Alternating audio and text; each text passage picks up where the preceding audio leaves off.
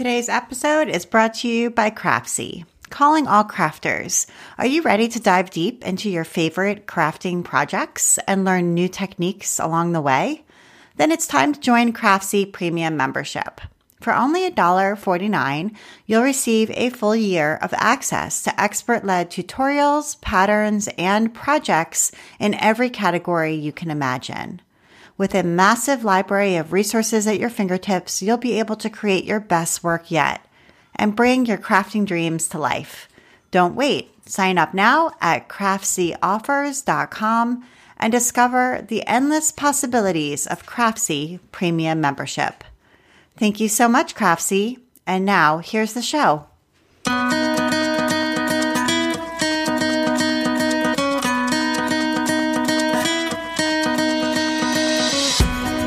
Welcome to episode 259 of the Craft Industry Alliance podcast. I'm Abby Glassenberg.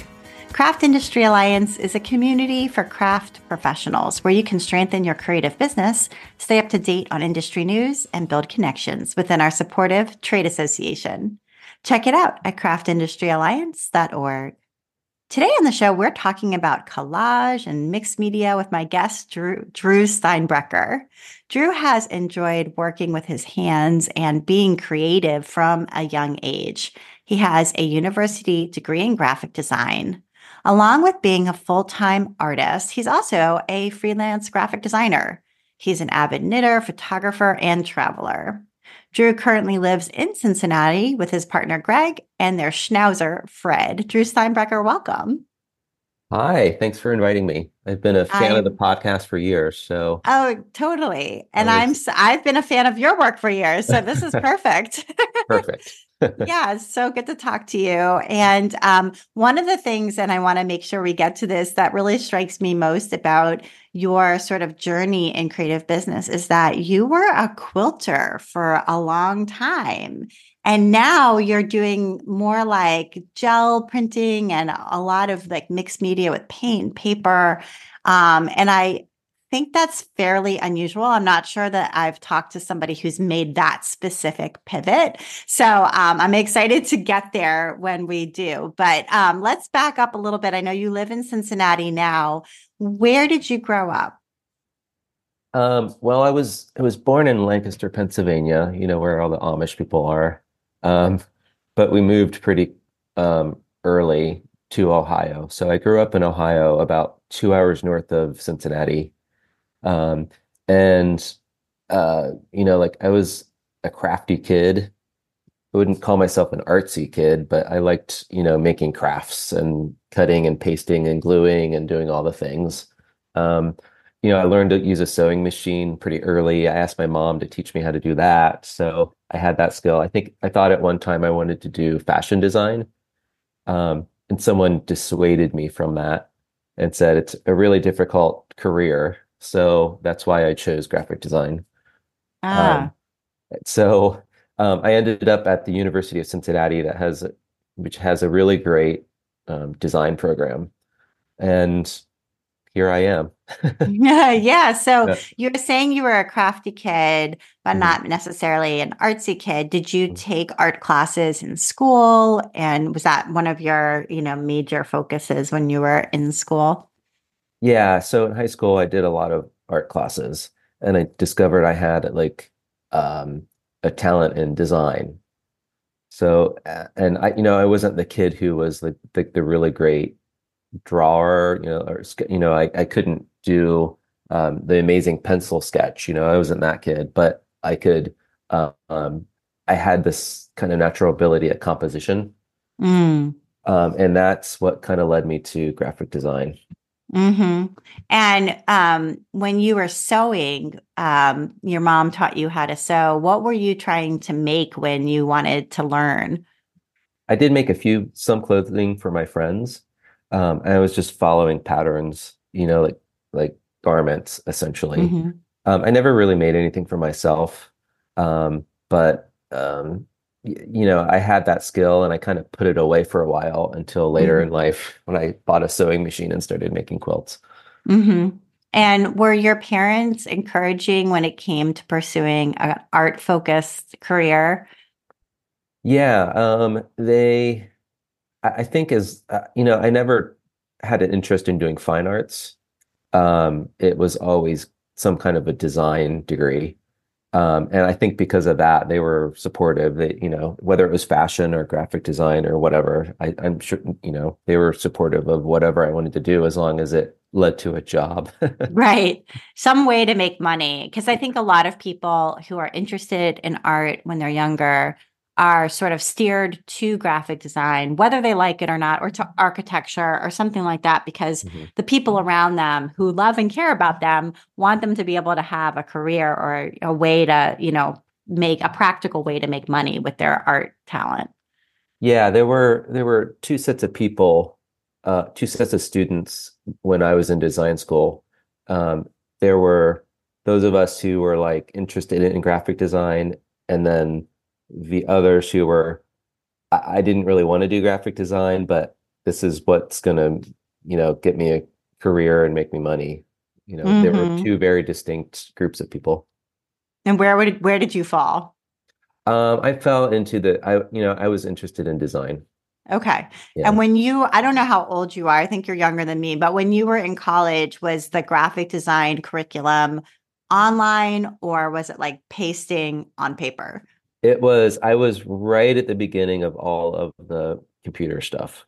So I, uh, the way the program was organized, we did uh, like a foundations. The first year was all foundations.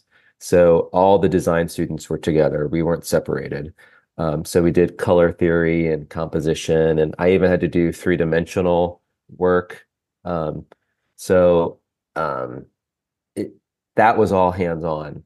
I, I had I spent hours in the studio painting gouache and then cutting them apart and doing color studies using the, you know, using all these little color chips that I had created. Um, and then at the same time, we were also learning the basics of uh, all the Adobe software. So we were doing this handwork where we were fine-tuning our hand skills. We were also drawing. I had a lot of drawing classes uh, and they taught us from scratch. The first day of class, they had us just draw straight lines. Um, so they, you know, they didn't assume they assumed that we knew nothing.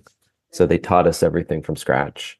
Um, and then, you know, at the same time, we were also doing computer. We were learning Adobe Photoshop and Illustrator. I learned Photoshop. It was Photoshop 2.5, and it was before layers. So if any of you listening know Photoshop, your, you know, layers are, are fantastic, right? But I learned it before layers. So once you uh, deselected that thing, it was set. You know, you couldn't go back and move it. So, um, but um, yeah. So, um, and then in the second year is when we divided into our specific disciplines. So industrial design, graphic design, etc. I say, yeah, you got a good foundation. I feel like you might have gone to school right at the right moment where you got a little bit of mix of both. hmm Yeah. Okay. So when you graduated, I'm assuming you went to look for a job in graphic design. So what happened next? Well, part of the part of the curriculum was um, we, at, at the time we were on quarters instead of semesters. So every other quarter we would um, we called it co-oping, or you know we'd have an hmm internship. So I had um, internships in Columbus and Boston and San Francisco and in Wow. London. Oh, Uh, wow. so yeah, and I I would go every other quarter. Um, I would have school and then I would go someplace and work. Um, and it was a paid internship, which was That's great. an amazing college experience. I'm going to give them props for designing that. Like, I feel yeah. That's what's missing a lot from college life is that ability to sort of see the application in the real world and then hmm to come back and be like, well, does that really fit with what I like? And, you know, maybe I need to change my idea a little bit. You know, like it's that's, I mean, so many of us just didn't have that real world experience to to try on. Yeah, so we we came out of design school with a year and a half of experience That's already. great. Um, and the last place I worked, um, you know, I had gone to all these places like Boston and San Francisco. Um, the the last one I chose was actually in Cincinnati. okay. And I, I think it was just because I didn't, as you can imagine, the logistics of trying to find a place short term and get to wherever you need to go, it can be really challenging. And I was just kind of done with dealing with that. So I just stayed in town for my last co-op. Uh, and that's the place that hired me. So I got a job. I I took the summer off and did the backpacking through Europe thing. and when I came back, I started my job, and it was at the place I had my last co-op. Okay, and where what was that like? What what kind of uh, graphic design it, work were you doing? It was a small design slash advertising agency, and um, the the owner, uh, he still has the business. The owner is really interested in um, film, um, so he he really wanted to do a lot of um, as much film as he could. So I would be on like we, we would shoot local commercials you know that so i was having that experience i wasn't really interested in film but it was just fun you know to do that um, but other than that we just did traditional graphic design i was doing annual reports logos mm-hmm. invitations yeah. uh, you know posters it was mostly print design i would i i did start doing this was i started that job in 2000 so mm-hmm. 24 mm-hmm. years ago so um, we didn't have the ability to do websites, but I would design websites, and then we had another agency we worked with that would do all the programming and you know. Oh, okay. Right. So I was doing a little bit of that. Just I wasn't doing the you know all the HTML and CSS. Right. The developing. That. You were just doing the design aspect. Mm-hmm. Yeah. Okay. All right. And so at some point, um, you started this sort of I don't know if I would call it a side hustle or what, but like your own art practice started to develop separate from your day job. So how did that come about? Yeah, so um at one point I, I met someone I was having some anxiety issues and I, I it was a friend of a friend and he was like, "Hey, you know what? You should knit to con- oh. to help control your anxiety." And I was like, uh, "Oh, okay, I, maybe, mm-hmm. sure." and my mom had taught me to knit when I was a kid, but it never really stuck. And um, I, you know, I, I was out, you know, I had this in my mind, maybe I should learn to knit. And I was at a bookstore, if people remember those bookstores. and I saw that, um, that book, I don't know if you remember called Stitch and Bitch. Totally. And, it's a classic. Yeah. Yeah. And, and that kind of started, that kind of like started that knitting revival and so I I saw it and it made knitting seem really cool. So I bought the book and I taught myself how to knit. And so I, I I, was I was knitting a lot. I was really into knitting, and that was around the same time as blogs started gaining popularity. And so I was on knitting blogs and I was like, you know, following all these people online. And um, it was also the early. The, do you remember Flickr? Totally. I loved Flickr. And that was the very beginning of like um, sort of monthly challenges and setting up swaps and kind of becoming an international craft community, I would say, sort of blossomed on Fli- on Flickr first. Yeah, I, I I still have friends that I met on Flickr. I yeah, there was something different about it. I, I don't know. It was it was a really cool place. So it was. Any anyway, um, I think through Flickr, at somewhere I came across modern quilts, mm-hmm. and that kind of like, uh, you know, kind of like blew my mind because I was like, that's it. It appeals to my graphic design sense, um, you know, because the hard edge of the seams creates this really graphic approach. Um, so I, I thought, well, maybe I could do that. Maybe I could figure that out. And and for years, I, I was like, I don't know how to do that. It, it looks complicated. I, I don't, you know, like it, it, seems like there's a lot of rules to it, or you know, like it, you have to be precise, and I'm I'm not precise. And one day I just decided, you know what, I either need to try this or I need to like move on. So I got my sewing machine out and whatever fabric I had around the house, and I just started making a quilt. And it was I love it. It was not perfect. um, by any means, but I just started and I started sharing that work on Flickr, and people started people really responded well to it, and because of that encouragement, I just kept going and going and going. Um, Okay. and so that's that was kind of like what led me into the um, eventually into the side hustle I have now. Right, right, exactly. So did knitting kind of go by the wayside at that point? Um, no, I still knit it. Um, I just don't share it. Like, you know, I made a sweater Mhm. for my dog over Christmas, but and I I I, I think I put it on Instagram stories, but I, it's not part of hmm of my online identity, I guess you could say. hmm Uh, I Okay. I don't knit at the same frequency because how many knitted sweaters does one person need? Um, I've tried knit I've tried to knit socks, but I just can't get into knitting socks. Um, so I, you know, I, I, maybe one or two projects a year I do, let's say. Okay.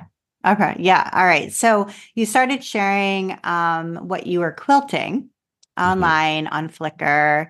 Um, and then were you reading blogs, you know, sort of the beginning of craft blogs in the mid 2000s? And did you start one of your own? Um, I had a short knitting blog for a while. Um, and it, it, you know, obviously I abandoned it at some point in there. Um, I think probably when social media became uh, more of a thing, Yeah. right? Yeah. All right. So it was really about quilting. And I guess tell us some of the highlights from that experience, some of the things that were, you know, successes and um, were things that you remember fondly from the the quilting and the mo- the modern, specifically the modern quilting uh, work that you were doing then. Uh, at one point, um, this was actually an old client from um, my first job. Um, she's a quilter, and she saw that I was quilting, and um, she likes more traditional quilting. So at one point, she said, "Hey, I, I have all these modern quilting books. I'm never really going to look at them anymore. Do you want them?" So I said, "Sure." So I so she passed them along to me, and one of the books was um, a Nancy Crow book. Mm-hmm. If you know anything about Nancy Crow, Yeah. um, she is kind of one of the pioneers of modern quilting. Um, and she has this really nice, um, it's, I don't want to, it's horrible to say coffee table book, but it's a, it's a really great, um, uh, it's a history of her, um, previous quilts, um, her current quilts. Um, it's a, basically like a, just a large portfolio book. And I, it really resonated with me. And I I saw at some point in the book that she has a teaching facility in Columbus. Mhm. Right. And I thought, oh, well, maybe I could maybe I could take a class. Um, and so I I I sent her an email and just said, hey, do you have any, you know, spots open? And there were. And I signed up for a class and went for my first class with her. Wow. Uh, That's a great way to begin. yeah. Yeah. So that was um that was one of the bigger highlights of the quilt making. And I, I'm gonna, I have my, so when you go to class with her, you have your name tag at the top of your section. And so I always bring the name tags back with me, like as a trophy. So I have, let's see, Mhm. one, two, three, four, five, six, seven, eight. So I've gone eight, eight times. Um, and you, she, it's kind of like a curriculum. Like you start at the beginning and work through, Uh-huh. and you kind of like I I don't know if graduate's the right word, but you know, you work your way through her classes in order. And um, that one, uh, you know, earlier I spoke about how I put off quilting because I didn't know how to do it, or I thought I didn't know how to do it. And that Right. really helped me understand, like in my case, complex piecing. So, you know, with quilts, it's all about the seams and how do you construct the actual quilt, uh, especially when they're improvised or they're, you know, you're not following a pattern, you're you're creating it as you go. Um, that was what I didn't understand how to how to make that happen. And the first time I went, it it clicked. I understood. I, you know, she helped me, her and the other students helped me figure it out, and it it suddenly I was able to create what I wanted. Uh-huh. Um, and then two, sh uh, that was kind of the first time I saw someone making a living as an artist. Oh, wow. So I thought, I mean, you know it's a thing in an abstract way, right? But until you actually see it, see someone doing it, you you don't realize like, oh, this is a possibility. Yeah. So I that's that was kind of like the seed of maybe I could do this. Is there a way I could do Mm. this? I want to take a minute now to talk about our sponsor, Craftsy. And here is a message from Craftsy. At Craftsy, we know making. Whether you're new to the handmade life or looking to advance your skills, we have classes for all maker levels and interests. From knitting and sewing to quilting and embroidery, cooking, baking, and paper crafts, and more, Craftsy's instructors guide and encourage you, empowering you to turn ideas into realities. And they have an exclusive offer for Craft Industry Alliance podcast listeners. Right now, you can get a whole year of their premium membership for only $1.49. Visit craftsyoffers.com to sign up, and the discount will be automatically applied at checkout.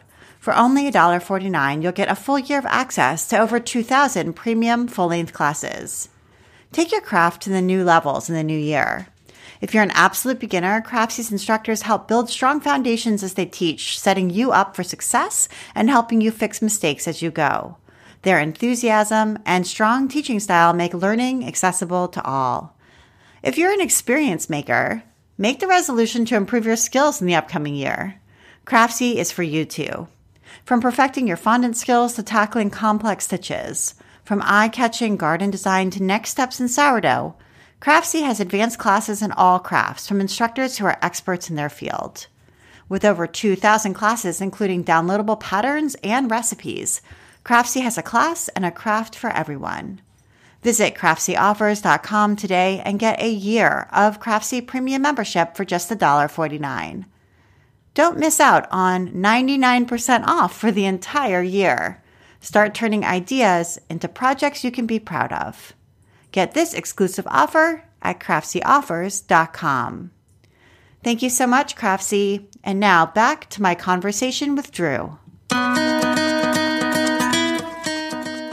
Uh, so um, th that experience was really great. Just and, and I've I, I made so many friends, you know, because you're going through it in order, you kind of have like a cohort of people Right. you're going through with. So there's like a whole group of people I'm like friends with. Yeah. So, you who went know, through it's a- that. Yeah, it's a great way to network and just get to know people and you know, so um I, I would say that would that's probably one of my you asked about quilt experiences. Yeah. Um, and there have been some others, you know, like getting into shows with my quilts. Um, uh, you know, Quilt National, at a Quilt and Quilt National. I have not Mhm. applied since then. Um, we can talk about that later if you want. But I would love to. Yeah. But Let's um, talk about it now. Why have you not applied since then? um, one, I've been um so busy with my art business. Sure. I haven't, to be honest, made much. Mhm. Um, it is a goal of mine to, you know, start making more art. Um, and then two, I think that it just, I, I think my um, quilting voice has changed a bit. Mm. Um, I do have a piece that's coming up in a show in Germany, and it's a hundred percent digital. So it's it's there's no there's very little p- piecing in it. Um, it's all work I made digitally and then printed onto fabric and then Uh-huh. quilted. Okay. So it's like a whole cloth Yeah, quilt. Mhm. almost. Yeah, just there's Yeah. very little piecing. Um, but yeah, almost. Um, and I I want to explore that more. I just have not had. Mhm.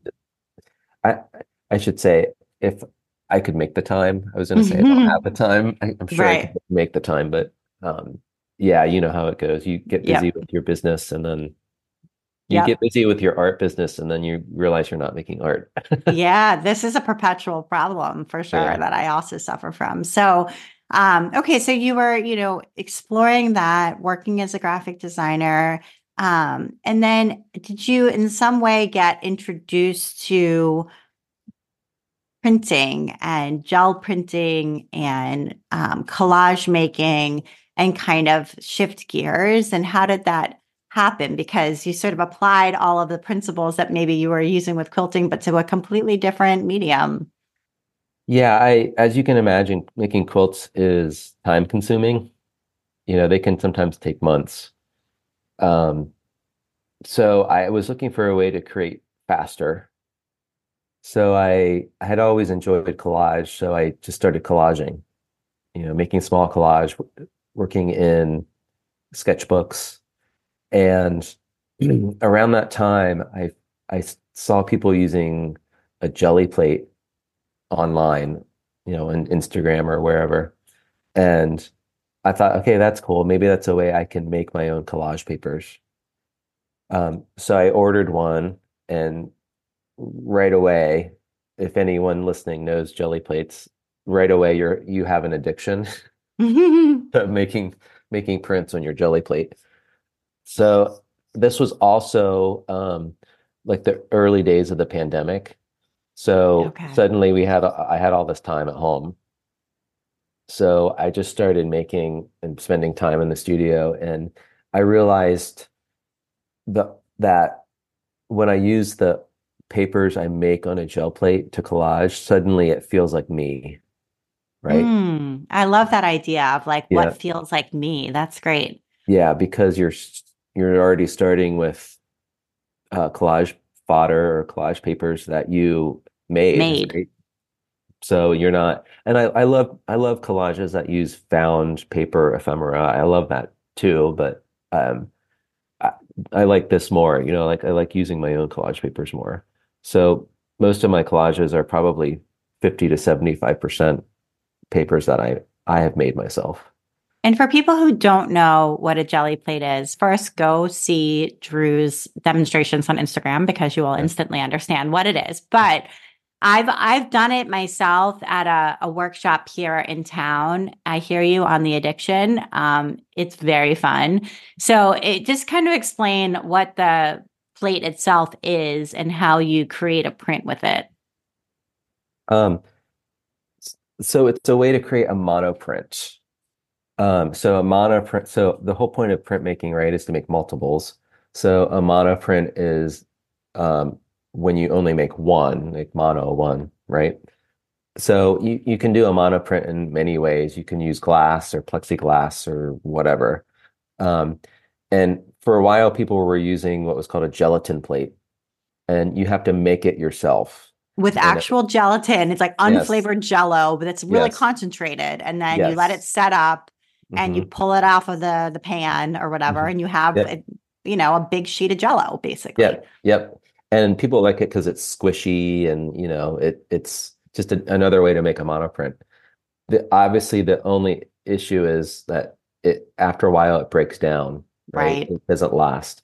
And so the um the Gelli Arts is the people who make jelly plates. They found a way to make it um like shelf stable, I guess you Mhm. could say. Yeah. Um, and created this thing that they call a jelly plate, and that's what it is. It's it's and it's just kind of taken off. You know, like so many people are starting to use these gel plates. Um, and so it's just a way to make one-off prints at home Right. without having to put your gelatin plate back into the refrigerator. So how did you have to store it in like an airtight container, or you can you just leave it out? The a gel plate, you Yeah. can just leave it out. Yeah, it's just Yeah, you it's know, completely shelf stable. That's very Yep. cool. Yep. Yeah. Okay. Because the ones that we did, I made it. I made the jello. Yes. so yeah, yeah. So I, I haven't done the one that you buy. That's super cool. Yeah, Yep. I can see the appeal. So you Mhm. basically use like ink and like a brayer, and you Mhm. can put down um, almost like a stencil basically to and pull up paint with water. There's all these different ways to sort of manipulate the image. Yeah, so you can, um, you know, you put your acrylic paint down, um, and then you can draw in it. You on it. You can, you know, use stencils or masks. You can. There's all obviously different papers you can use to pull the print. You can use tissue. You can use regular paper. You can use printmaking paper. You can whatever you need. Um, I I have um, the one thing I like using is acrylic paint pens. Mm, yeah. So, um, because they give you like a really bold mark. Um, because um, I- you know, that's what I like in my work is really graphic, like a really graphic quality. So the paint pens are one of my favorite ways to use it. Right. Okay. So you got super into this. Um, and we can see why. Now I'm like going to go buy one of them. Um, and uh, and so um, and started sharing it. It sounds like social media, Instagram, maybe the most was mm-hmm. a place to share what yeah. you were making and find other people who are interested in the in the same thing. Um, and and it's really kind of what you're known for now is is, is doing this sort of work. So um, yeah. So you know, did I know you one of the techniques that you developed that I have long admired is printing and then collaging into board books, which I think is so cool. And um, I have multiple times sent your videos to my children, being like, "We need to go to the. We have a dump here in town where people yeah. just like deposit all kinds of stuff," and I'm like, yeah. "We need to get some board books and do this um, because it's so cool." So, how did you develop that idea of using a board book as like a base to create a collage portfolio? Uh, well, at, the time, I could never really get into using a traditional like spiral bound or hardbound sketchbook. Uh, for whatever reason, it I, like I was trying and it just wasn't clicking with me.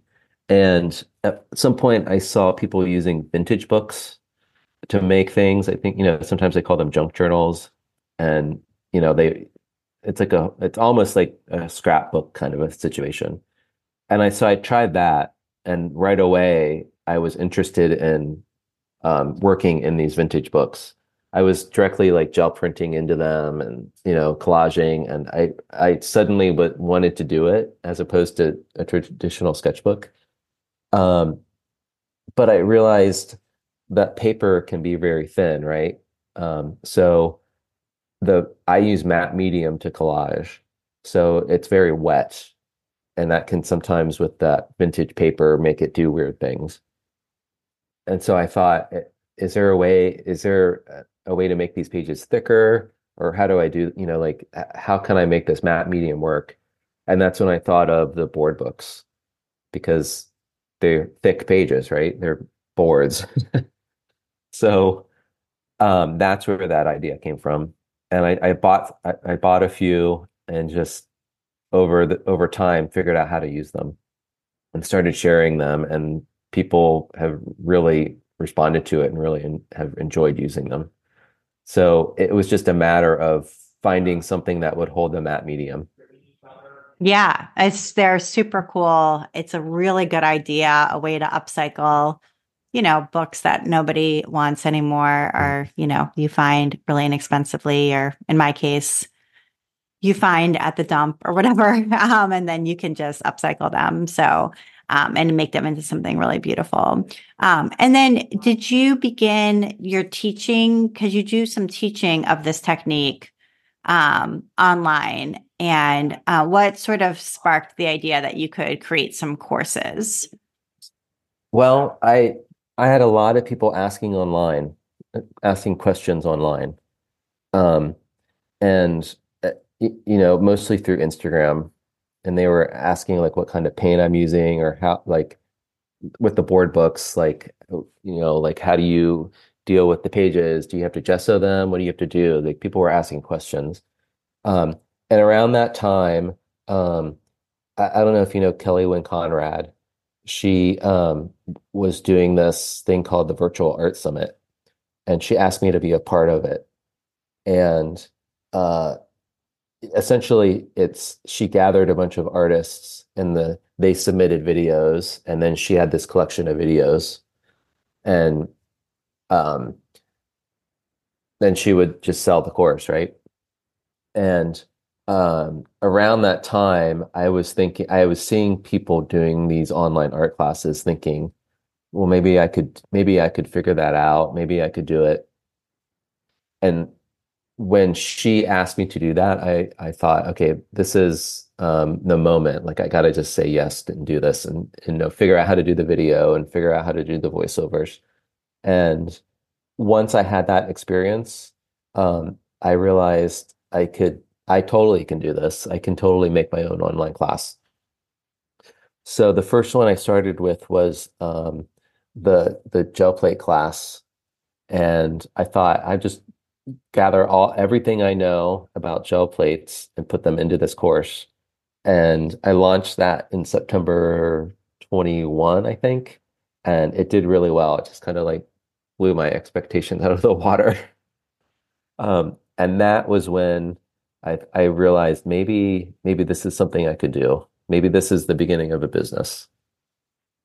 Yeah, totally. And oh, I love uh, I love several things about that. One is that um, this person asked you to to be part of something they were building, and um, by saying yes and participating, it's almost like you got a you got you got a chance to sort of see if you could do it, and it opened the door to something that you you know really grew your own business. So sometimes saying yes to those opportunities and pushing yourself to try something new that maybe you would not have done if if she hadn't asked um, helps you to gain that confidence and understanding and take that risk. So that's a great um, lesson in just you know saying let's let's try it you know let's go for it. And and had you done it and been like oh gosh i hate doing this and i never want to do it again okay so you did it once and the next time she asks you can say no and and that's the end of that. But um but when it comes to filming and voiceover i don't know if you have tips. I mean you do a lot of filming for your instagram. You do a lot of video there. Um, you're probably making videos every week, I would think. I don't know. You tell me, but almost. yeah, you're making a lot of videos. So, do you have some recommendations, some tips, things you've learned along the way that have helped you improve your video making processes? I do a lot of research on YouTube, especially about how, you know, what's the best lighting or, you know, microphones, etc. So I would I would say that. I would suggest doing your research, uh, but don't do so much research it prevents you from actually doing the thing, right? Um, uh, so I I I have, have taught myself how to properly light a video, etc. Um, I would also say if you're recording one-off videos, it's going to get old or tiring after a while. So if you have a recording day, record multiple videos. Yeah. Get it all batch. So you have them. the lighting set up, you mm-hmm. have mm-hmm. your materials gathered, whatever mm-hmm. else you need the microphone set up, everything's plugged yep. in, ready to go. Yep. So you do. And so how many on a video day, how many are you doing? No, I, I don't, you know, two to three, not very many. Okay. Yeah. You know, but uh, the other thing is you can record more footage than you need Right. And then you kind of have like a like a library, I guess. A B roll, like extra. Yes. Yeah. Yeah. You know, and sometimes I uh, don't be afraid to reuse. If you're if we're going to talk about reels on Instagram, mm. I reuse all the time, right? You know, and I just have a library of reels. Sometimes I'll go back and re-edit them to make them shorter, maybe, mm. uh, you know, so that they feel a little different. But just because you posted it a year ago doesn't mean someone's going to see it and say, "Hey, you posted this already." Right? Right. So if you have a good reel that you post in February, mm-hmm. um, you can post that again in August, and mm-hmm. it's not exactly the same one, and it's yep. new again to the folks that the algorithm is showing it to. Correct. Yeah. So don't don't be afraid. Don't think you have to create every you know every time a new thing. Um, what other um learn from what other people are doing. Mm. You know, um, learn if we're going to talk specifically about Instagram, um, learn um, what works on Instagram and what doesn't. Mm. I'm always I'm it's constantly changing and there right. are a lot of people out there. Uh, I'm going to go back to YouTube again. I watch a lot of videos on what the best practices are for Instagram and how to grow. So um, understand what people want and um, how Instagram works would be my, you know, and and then that way, at, when you start the filming process, you kind of know what you need to do and what you don't need to do. Right, a hundred percent. And you've really grown your Instagram following. Um, it's, yeah, it's pretty large. I don't I don't have the exact number. I'm sorry, I didn't write it down before we got on our call. I think I'm at 55,000. that's amazing. I mean, I think most people would be amazed by somebody who's at 55,000. That's huge. Yeah, and you know, and as I've learned more about growing my business, that's become a priority, right? Like I need more audience to see my products. And is that coupled with an email newsletter strategy or Yeah, so Okay. I, I do have an email newsletter. I only do it once a month. And I think that's for me that that that works. that works? Yeah. Mhm. You know, some people do every week. I I Mhm. do once a month. Right. Okay. All right. And so um, you have a, a summit of your own, um, uh, which is where this has sort of evolved to. It's very popular. It's focused on collage. Um, I understand it's going to be opening right around the time that this show airs, which is pretty great timing. So, how did that idea come about? I mean, you're connecting with other artists, or how, you know, and putting something like that together seems like a pretty significant job in and of itself.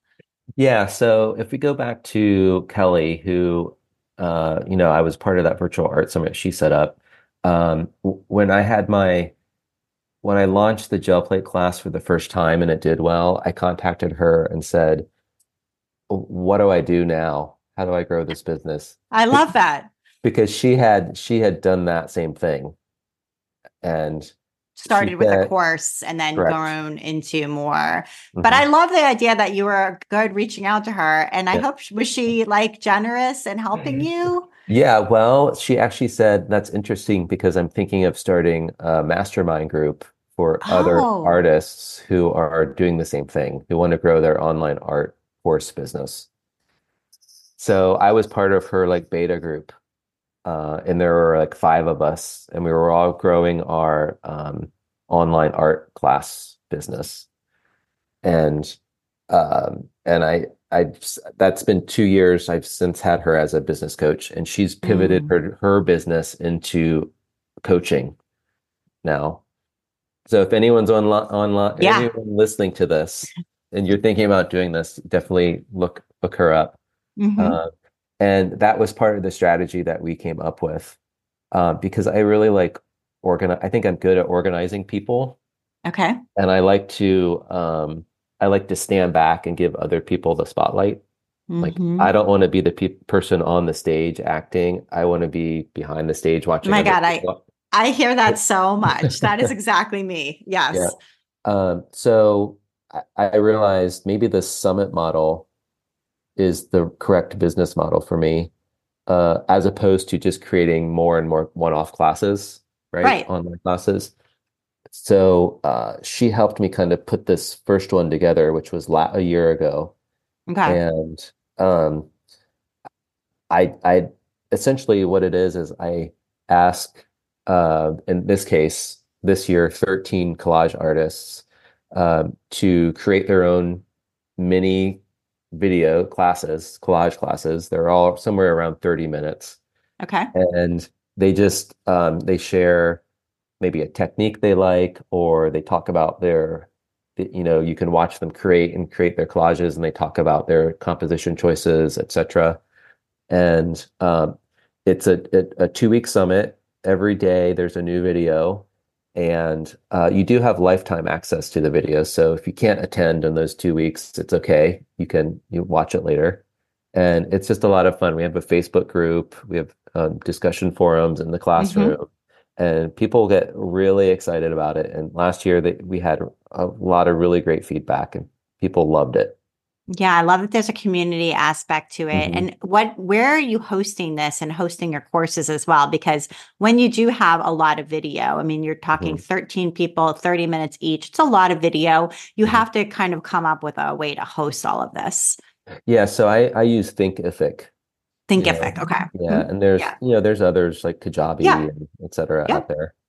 Okay, that's good to know for Yeah. for and that's for both the classes and for the summits all on, on Thinkific. Okay. Yeah, yeah. All all of my classes are on Thinkific, and you know Mhm. I did you know I did the research and just found that was the best option for me. For you. Yeah. Okay. And when it comes, I hope this is okay to ask, but when it comes to compensating the instructors, right? So here's somebody who's sharing their expertise. They're creating a video. Sometimes that's like they have to edit the video. That's work on their part.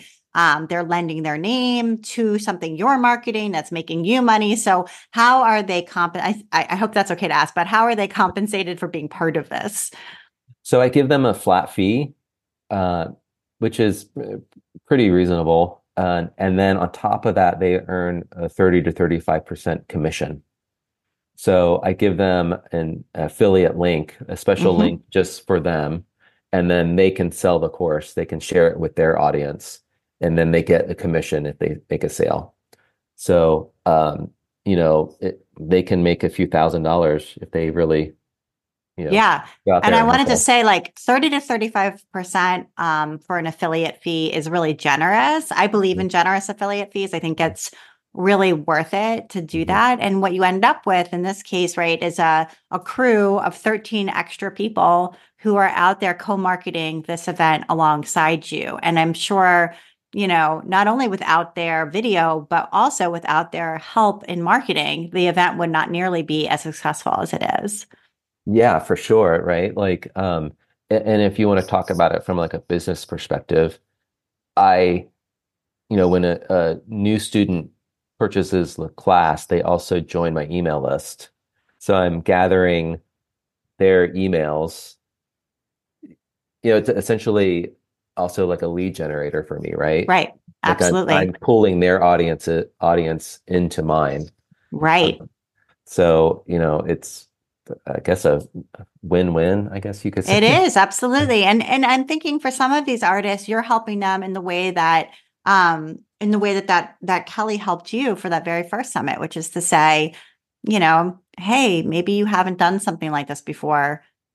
Try it, you know, mm-hmm. and and it may lead to new ideas for them alongside income.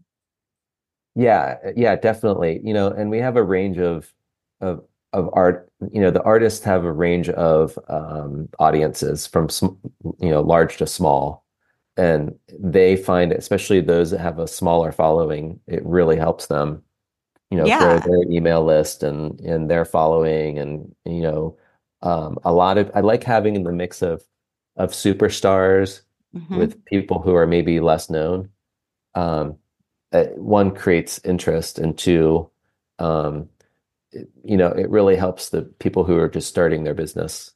Yeah. And how do you um, find how do you find people for this? Are you just looking constant, around on Instagram yeah, and yeah, just keeping a running list? Yes, exactly. I'm constantly mm-hmm. looking and I have um, you know, a bookmark anyone I think is, you know, could potentially be a teacher. Mm-hmm. You know, okay. and, and. You know, not everyone says yes. That was to be my question, which is yeah. when you reach out in in uh, you know from a, from a organization point of view, you mm-hmm. you know you're cold pitching somebody, you, you like their work, you've bookmarked them. Uh, mm-hmm. they don't know who you are, maybe, and so you're sending them a cold pitch. Hey, you want to be part of this event? Um, you know, how does that go? yeah, they they usually say um, oh yeah, I know the event. Wow, I'm really honored to be invited. Absolutely. Or they'll say, "Tell me more. Um, what you know, what's required of me?" Or they just flat out say no. Mm-hmm. You know? Right, and that's okay. Mm-hmm. Yeah, I mean, I think part of this is is being able to accept that. Some for some people, yep. it's either not right now or it's just mm-hmm. not right at all and it's not personal. it's yeah, just... yeah. I don't, I, I don't take it personally because you know I've said no to things too, right? Absolutely, you know, we all you know, have. Yeah. So, um, yeah, no, I don't take it personally at all. Mm-hmm. Mm-hmm. So. Okay, and then as far as any tips, um, for like day of, you know, you got two week, you have a two week, uh, you know, program going, but um, my guess is there's there's technical hiccups there's uh, stuff happens uh, any tips that you've learned now that you've done this more than once? I uh, i keep a running list of things to uh, fix for the next time. Okay yeah lessons you know, learned yeah. yes lesson learned yeah. And um i i haven't taken my own advice. I i should have hired an like a an assistant for the Mm, two weeks um, because it's mostly just customer service. right. You know, I can't find the link to log in, or I'm having trouble logging in, or you know, it's it's things like that. Yeah. Um, and it's just like this this constant um, email, email, email, email.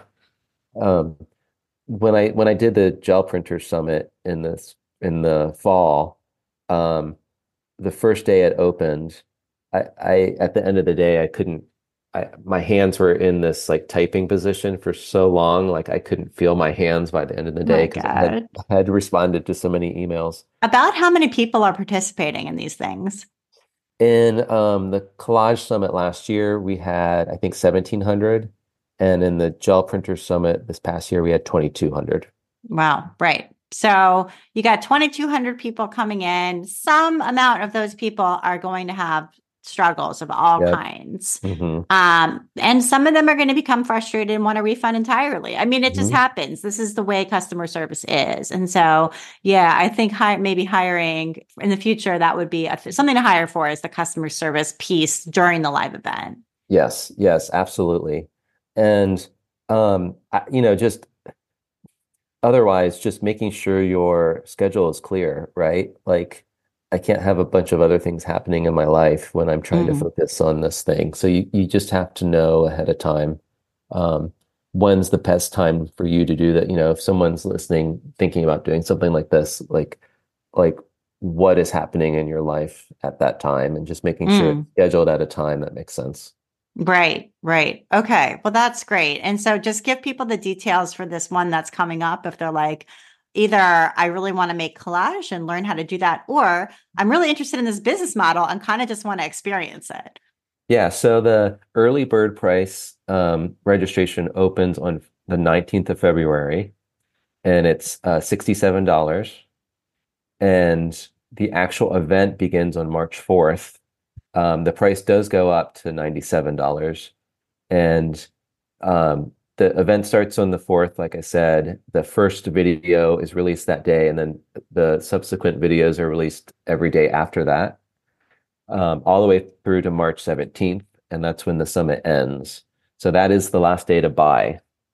However, you have lifetime access. So you do not need to be there in person. It's not a live event. All the all the videos are pre-recorded. Uh, so once everything closes on the 17th, you still have access to all the videos. You go, go back and watch as much as you want. Um, if if you're looking for info, you can go to collagemakerssummit.com and you can find all the info there. You can also go to my Instagram um, account, and I have the link in bio, or to my website as well. Okay, great. Very good to know. Um, and Drew, I want to make sure we get to your list before we close because Yep. you've got some really good recommendations. But thank you so much for telling us um, kind of the ins and outs of organizing something like that. I'm fascinated by that. So, um, you wanted to recommend Adobe Fresco, which is an iPad app, um, as an alternative to Procreate. Yeah, so I, I started using Fresco because I have the Adobe Creative Suite and it was just included.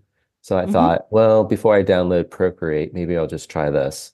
And I, I really enjoy using Fresco because it handles photos really well. And that's what I like doing on my iPad, the art I like creating is photo collage. Um, I've since downloaded Procreate and Procreate, the main thing I I don't like about Procreate is that when you move a photo off of the artboard, it crops it. So if you move the photo back, you've lost that part of the photo. Oh, But that does not happen in in Fresco. You, the photo is still there, even if it's i- i- when you can't see it and you move it back Mhm. onto the artboard, it's still it's the the photo is intact. So All right. that's why I like using Fresco. okay. That's a great tip. Um, Yeah. and you wanted to recommend artist vlogs on YouTube, kind of like a day in the life of an artist. Yeah, I'm a I'm a I love those um, you know, what do artists do all day vlogs. I, I'm hoping soon to get my YouTube channel um, kind of resurrect it and start doing those myself Mm, uh, because I enjoy watching them so much. I and I think that's what, you know, people kind of have this fantasy of becoming an artist or living an artist Totally. life. So I think that even artists themselves, like watching other artists, you know, um, you know, what what what do you do all day?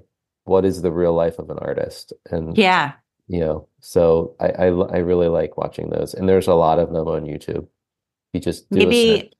Yeah, I was going to say maybe you can share one or two links for us to include in the show notes of Mhm. ones that you have especially enjoyed, Yeah. um, just so people can kind of get a sense of what you're talking about. There's there are some you, YouTubers that do it really well. Mm. Okay, that would be great. So, um, Drew, this has been great. Uh, thank you so much for taking the time to be on the podcast and sharing your story. I love talking to you. Yeah, thank you so much. It was a lot of fun. And you've been listening to the Craft Industry Alliance podcast. I'm Abby Glassenberg. Today's episode was sponsored by Craftsy. Calling all crafters. Are you ready to dive deep into your favorite crafting projects and learn new techniques along the way? Then it's time to join Craftsy Premium Membership. For only $1.49, you'll receive a full year of access to expert led tutorials, patterns, and projects in every category you can imagine. With a massive library of resources at your fingertips, you'll be able to create your best work yet and bring your crafting dreams to life. Don't wait. Sign up now at craftsyoffers.com and discover the endless possibilities of Craftsy Premium membership. Thank you so much, Craftsy. Craft Industry Alliance is a community for craft professionals. When you become a member of Craft Industry Alliance, you get in-depth coverage of craft industry news, the opportunity to connect with fellow professionals for advice and support, and access to an educational library filled with ideas, tools, and resources to help you as you build your business. Join us at craftindustryalliance.org. Thank you so much, and I'll see you next time.